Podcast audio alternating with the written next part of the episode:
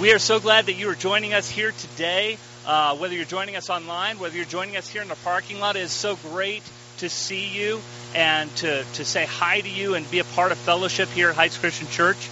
And right now, what we're doing is we're going through a study, and we're going through a study of five years through the Bible. And we're, we're finding ourselves this week in 2 Samuel.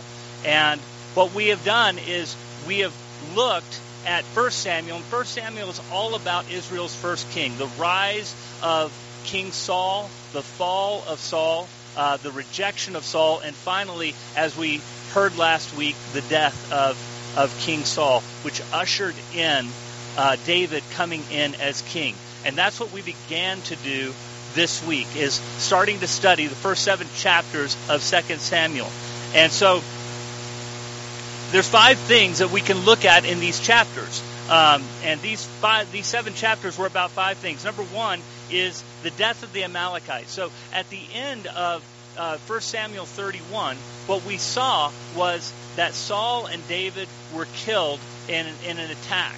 And so what happens at the very beginning of 2 Samuel is that this same attack is kind of retold from the viewpoint of an Amalekite who came in to bring the crown that Saul had to David. Now, the account that the Amalekite gave was that Saul had fallen on his spear and he was in, he was dying, but he wasn't dead yet. And so what he did is he hastened his death and then brought the crown to him. Now, whether this is a true story or whether it's the Amalekites' attempt to gain favor from David, it didn't go down the way that he thought it would go down. He had hoped that he might be considered uh, a hero or somebody who's ushering in David's kingship.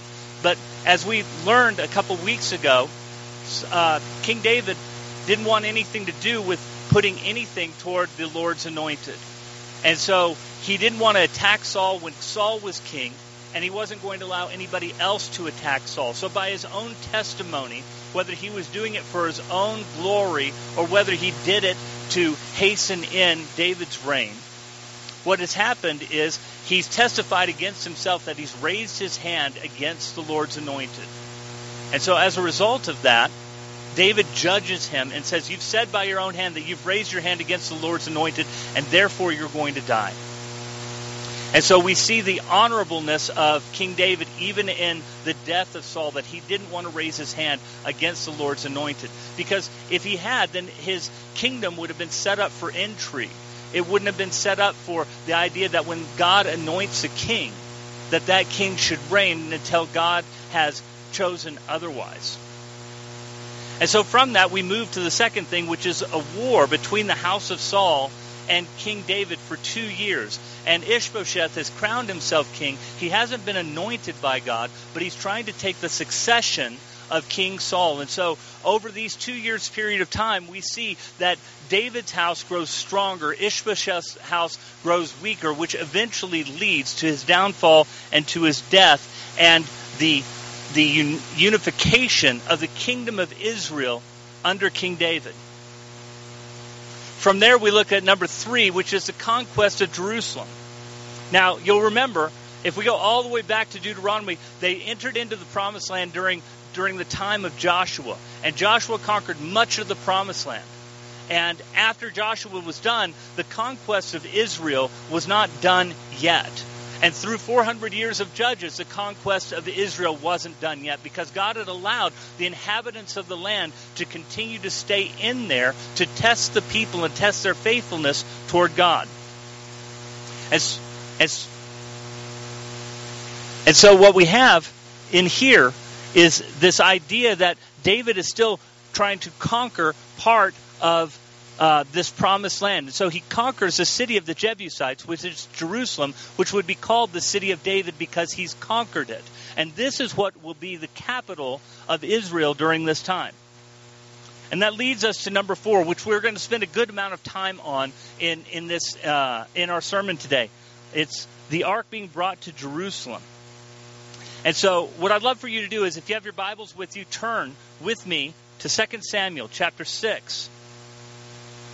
As we start looking at this account of the ark being brought into Jerusalem, because the ark was a special manifestation of God among his people.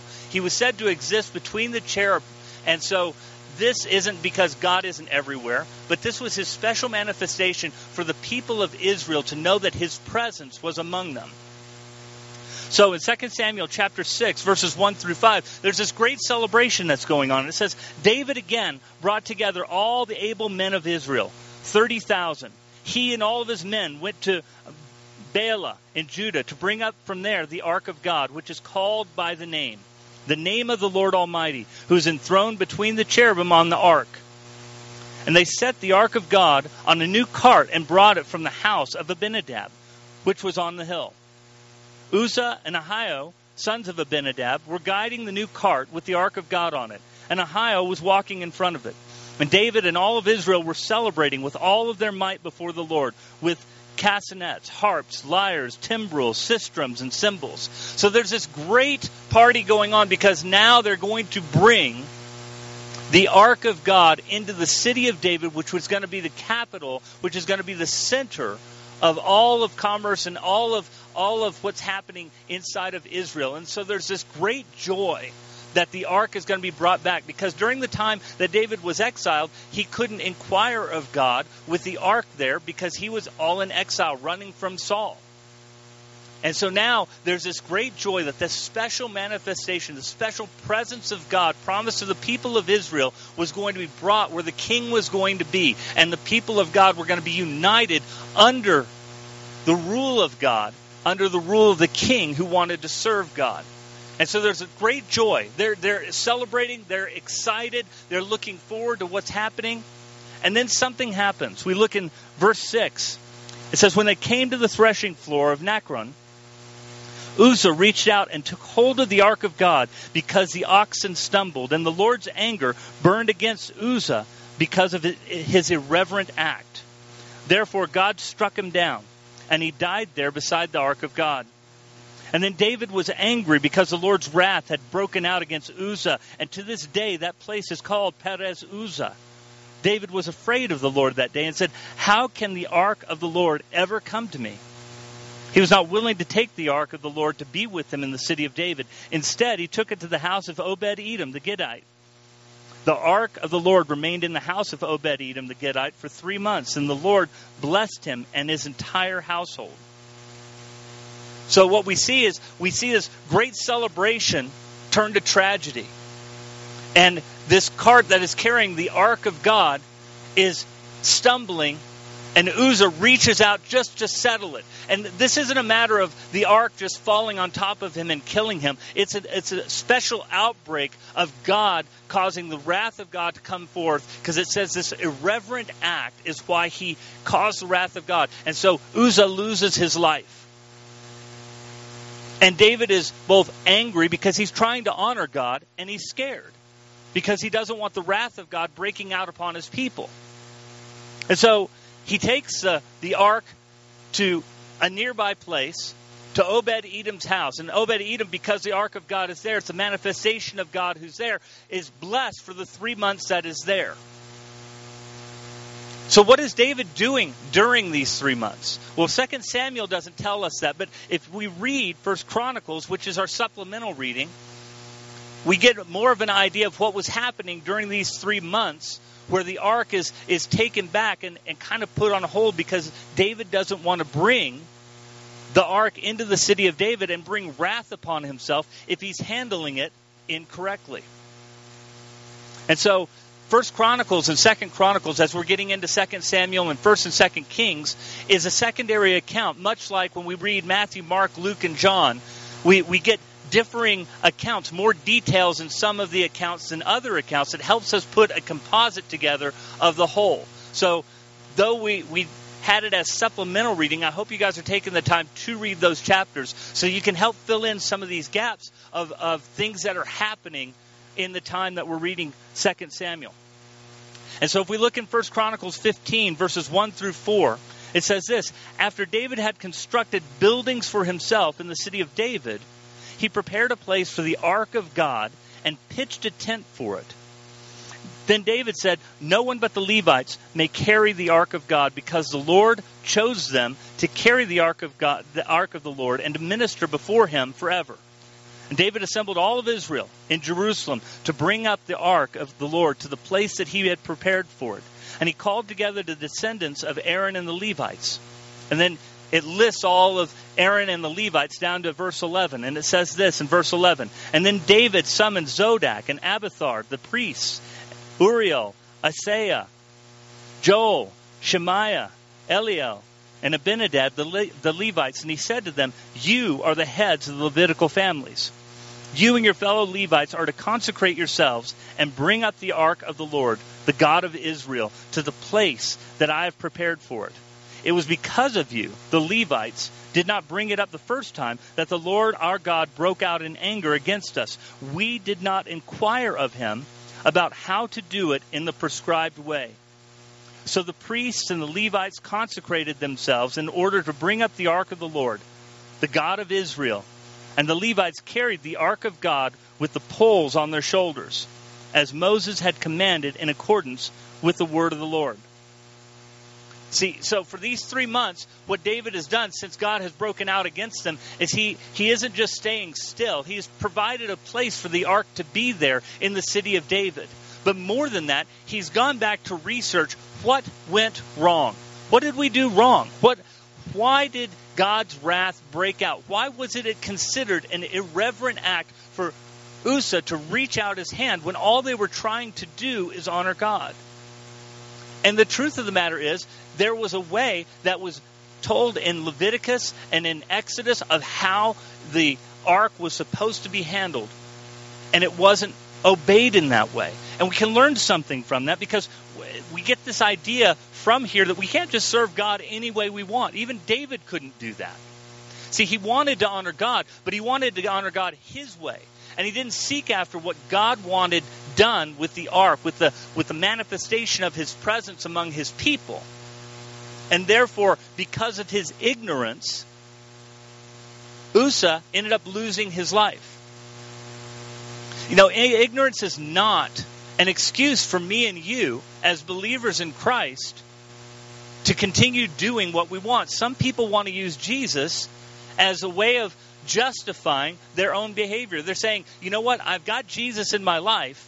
Therefore, I can now live life on my own terms. And that's never for that's never the reason for which Jesus died for us. Jesus didn't die for you for you to be able to live on your own terms. Jesus died for you that you might be able to do the work that God has always called you to do in his name. That's what he's died for you for. He's died on the cross for your sins to take away that separation between you and God, that rightful wrath that was for you and me not so that we could live life on our own terms, but that we will choose to live life on His. This is what we talked about last time that I that I spoke when we were talking about Saul, and we were talking about David, both saying that they were serving God, but we looked at their works. And Jesus saying in Matthew chapter 7, verses 21 through 23, Not everyone who says to me, Lord, Lord, will, will enter the kingdom of heaven, but only those who do the will of my Father who is in heaven. For many will say to me, Lord, we did not, did we not out, cast out demons and perform miracles and do all these things, wonderful things in your name? And he will turn to them and he will say, I never knew you. Away from me, you evildoers. In other words, the idea that you and I can just serve God and serve Jesus just the way we want to and expect God to be okay with it is not found neither in the Old Testament, as we're looking here with King David, nor in the New Testament with Jesus. And it's important for you and I to understand that while it is true that we are saved by grace through faith, as it says in Ephesians chapter 8 and 9, for we're saved by grace through faith, not, not of ourselves, not of works. It's the gift of God so that no one can boast. But verse 10 says this For we are God's workmanship, created in Christ Jesus to do good works which He's prepared beforehand that we should walk in. In other words, you and I are created for a purpose, to do His will, to do the things He's created us for to do. And by coming to Christ, we have the opportunity to fulfill that, not to fulfill our own selfish desires on doing whatever it is that we want to do. Well, these are the things that we see of David. So, David, when confronted with God, being angry with God, he doesn't go back and blame God. he goes back to find out what went wrong. He repents, he turns away, he finds out the right prescribed way, realize we didn't ask God how we were supposed to do that. We need to correct that. And so he brings the Levites in in their proper role. And he brings back the celebration that they come back into the city and enjoy a celebration as God wants it to be. And so we continue on in 2 Samuel chapter 6. And it says this And now King David was told, The Lord has blessed the household of Obed Edom and everything he has because of the ark of God. So David went to bring up the ark of God from the house of Obed Edom to the city of David with rejoicing. And when those who were carrying the ark of the Lord had taken six steps, he sacrificed a bull and a fattened calf, wearing a linen ephod. David was dancing before the Lord with all of his might, and while he and all of Israel were bringing up the ark of the Lord with shouts and the sound of trumpets. And as the ark of the Lord was entering the city of David, Michal, the daughter of Saul, watched from a window. And when she saw King David leaping and dancing before the Lord, she despised him in her heart. And they brought the ark of the Lord and set it in its place inside the tent that David had pitched for it. And David sacrificed burnt offerings and fellowship offerings before the Lord. And after he had finished sacrificing the burnt offerings and the fellowship offerings, he blessed the people in the name of the Lord Almighty. And then he gave a loaf of bread, a cake of dates, a cake of raisins to each person in the whole crowd of Israelites, both men and women. And all the people went to their homes. And when David returned to home to bless his household, Michal, the daughter of Saul, came out to meet him and said, How the king of Israel has distinguished himself today, going around half naked in full view of the slave girls of his servants, as any vulgar fellow would. And David said to Michal, It was before the Lord who chose me rather than your father or anyone from his house when he appointed me ruler over the Lord's people of Israel. I will celebrate and I will be humiliated in my own eyes. And I will become even more dig- undignified than this, and I will be humiliated in my own eyes. But by these slave girls of, that you spoke of, I will be held in honor. And Michal, the daughter of Saul, had no children to the day of her death. And so now we see the celebration take place concerning David. And he's so excited because now he's worshiping the way that he's supposed to worship before God. He's bringing the ark back in celebration in such a way that he's supposed to before God. And there's rejoicing and everybody's looking, and it doesn't quite have the effect in his household that he hoped that it would. Because he comes home and he's excited. He's excited to bless his household, and he's met with his wife, Michal, Saul's daughter, who was given to him in marriage. And she's offended at the way he's acted because he's a little too exuberant concerning the Lord. And we see, I think, in Michal a little bit of, of that leftover attitude that Saul himself had. I'm good with being all about God, but not too much about God.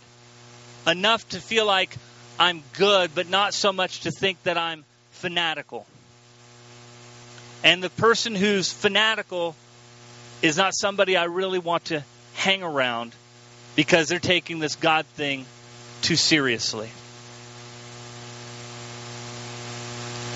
See, this type of reaction is something we were told about by Christ as well concerning our worship of Him, saying, Look, I haven't come to be, bring peace, but division among family members. From now on, a father and his daughter are going to be against one another because of me, and a mother and a son, and a father against his daughter in law, and a mother against her son in law. This will all happen because of me. And he who does not love his son, who does not love me more than his son or daughter or mother, is not worthy of me. We read that in Matthew chapter 10, verses 32 through 37. And Jesus said, Look, this fanatical idea that you're going to be serving me with your life is going to split down your family lines. And David is experiencing that with Michal.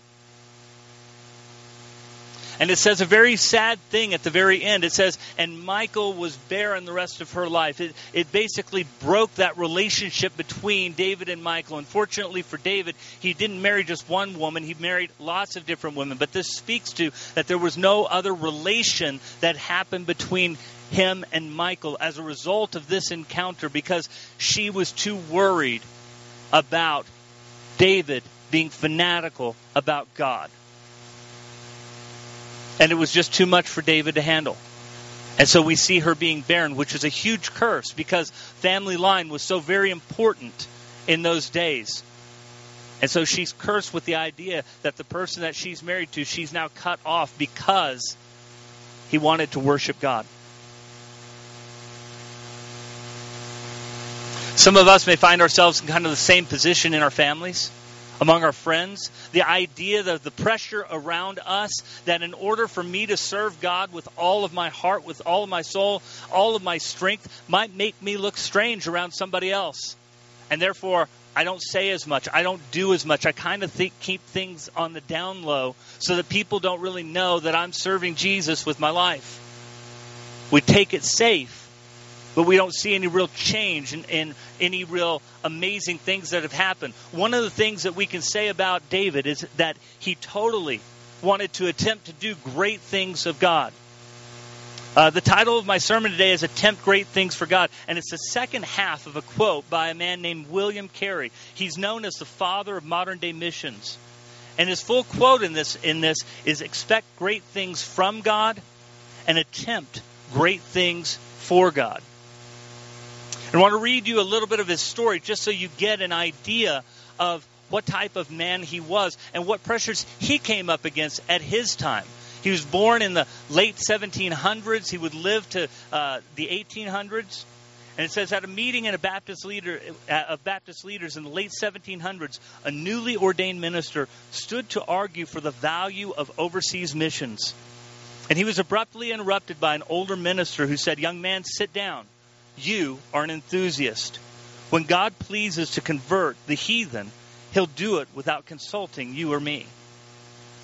So, as you can see, back then, even the same thing was happening.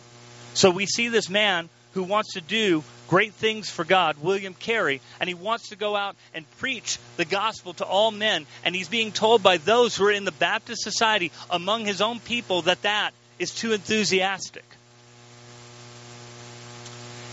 And William Carey argued that Jesus' great commission applied to all Christians of all times, and he castigated fellow believers of his day for ignoring it.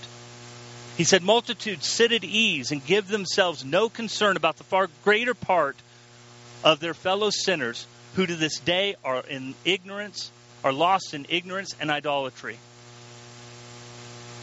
And so he would end up moving to India and living there for 41 years. And listen to his early years. It says Carey's early years were miserable. And when Thomas uh, deserted the enterprise, somebody who came with him to start this, Carey was forced to move his family repeatedly as he sought employment that could sustain them. Illness racked the family, and loneliness and regret set in. I'm in a strange land, he wrote. No Christian friend, a large family, and nothing to supply their wants. But he also retained the hope well, I have God, and his word is sure. He would learn Bengali with the help of a pundit, and in a few weeks began translating the Bible into Bengali and preaching into small gatherings. Carey himself contracted malaria, and then his five year old son, Peter, died of dysentery. His wife, Dorothy, mental health was deteriorating during that time because of the death of his, her son. And as he reflected on the times he was going through, he said, This indeed is the valley of the shadow of death to me, Carey wrote. Though characteristically added, but I rejoice that here, I am here notwithstanding, and God is here. In December of 1800, after seven years of missionary labor, Carey baptized his first convert. By the time Carey died, he had spent 41 years in India without a furlough. His mission could count only some 700 converts in a nation of millions, but he had laid an impressive foundation of Bible translations and education. for future generations. Did you hear how this article put that? His mission could only count some 700 converts. Only 700. Think about that for just a moment. If you and I, if our church, about 160 strong, spent our life in such a way where we had 700 people who came to know Jesus Christ, you know what that number would be? It would be 112,000 people. That's an amazing thing. But it only happened with Carey because he believed that God would do great things through him if he was willing to take the chance and do great things for God. That he expected great things from God.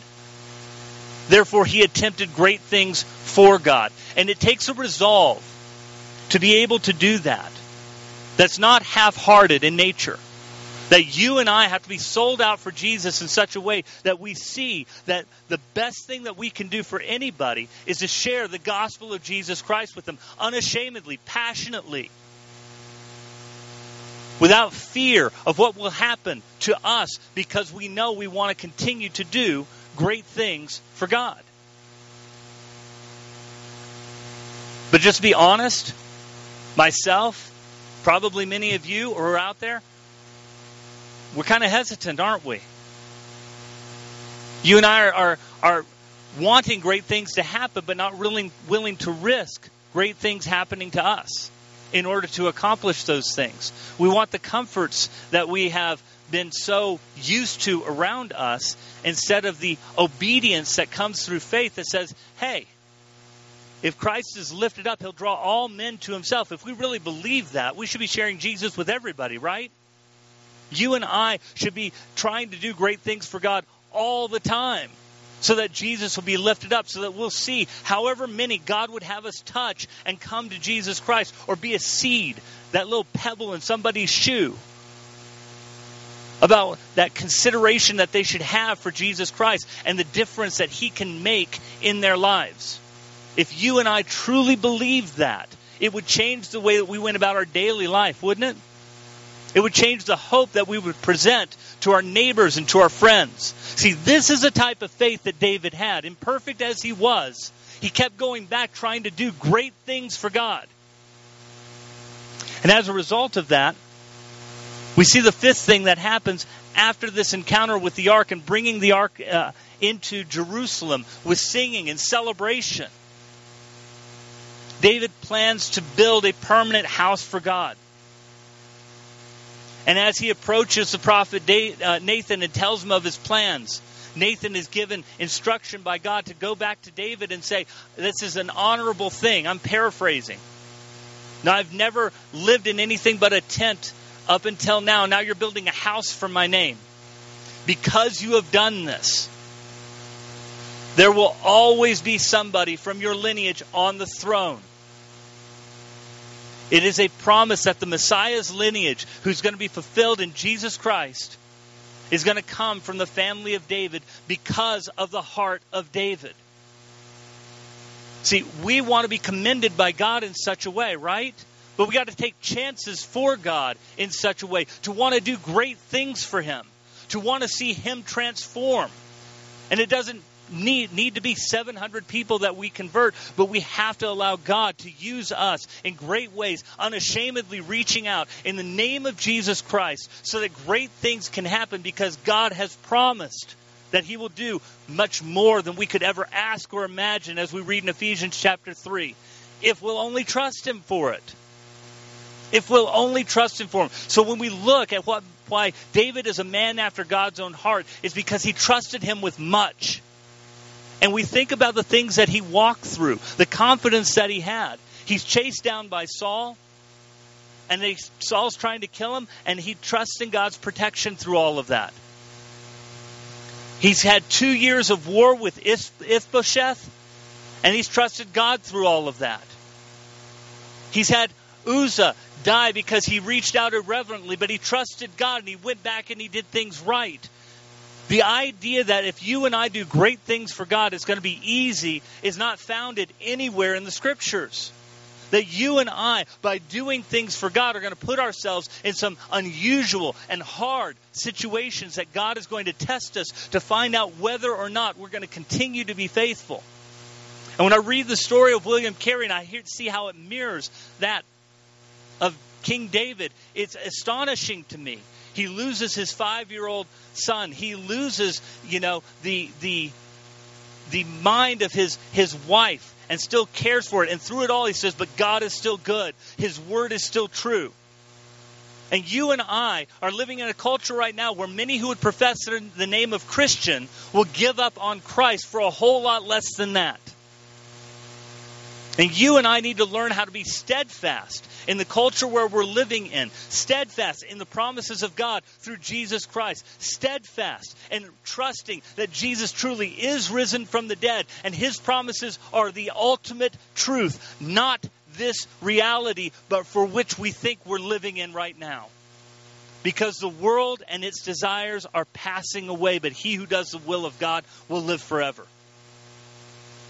Do you believe that? Do you really believe that? Believe it in such a way that you were willing to proclaim it no matter what it costs you for the rest of your life. This is what it means to attempt great things for God. Because we have confidence that we can expect great things from God.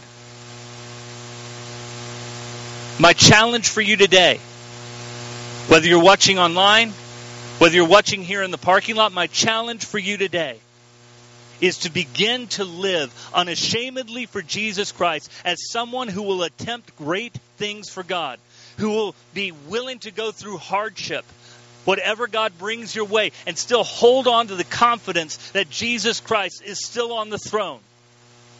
You want to see change in our city? You want to see change in our community? You want to see change that will affect the lives of your family? And your friends, then it has to come from an unwavering conviction from you and from me that Jesus is Lord.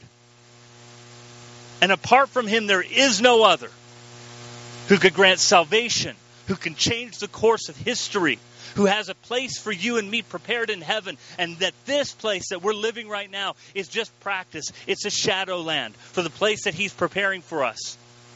And we need to live that way in that reality, if we want to see the change that Jesus wants to bring to every single person, that he's bought on the cross with his blood and proven his power over sin and death with his resurrection.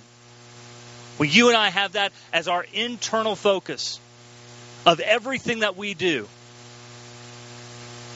God will be able to start doing some great things through you. Not through the world's eyes, not through grandeur. One life at a time being changed for Jesus Christ because you were willing to take a chance. Because you were willing to do something because of your conviction of Christ. May you and I be challenged to reach out to this generation unashamedly, that we would want to say that we have 700 people who have come to know Jesus because we were unashamedly willing to sell everything out for him. I don't know what number that's going to be for you and me, but may we not be able to stand before the throne of God and say that we were not trying to be faithful. Do you pray with me? Lord God, we want to thank you. Thank you for today. We want to thank you for the example of David, Lord, who sold out for you, so sold out for you that he was willing to do anything to make your name great. God, I pray in the name of Jesus that you and uh, that, that you give us the passion and the strength, the conviction to be able to do the same thing. Because Lord, our culture doesn't want to hear it.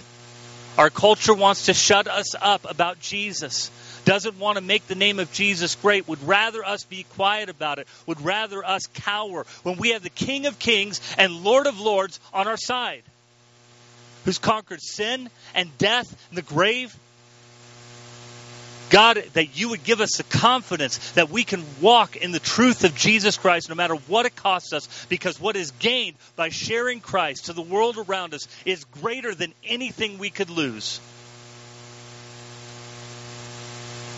Lord, may your name be great, made great by our lips, Lord.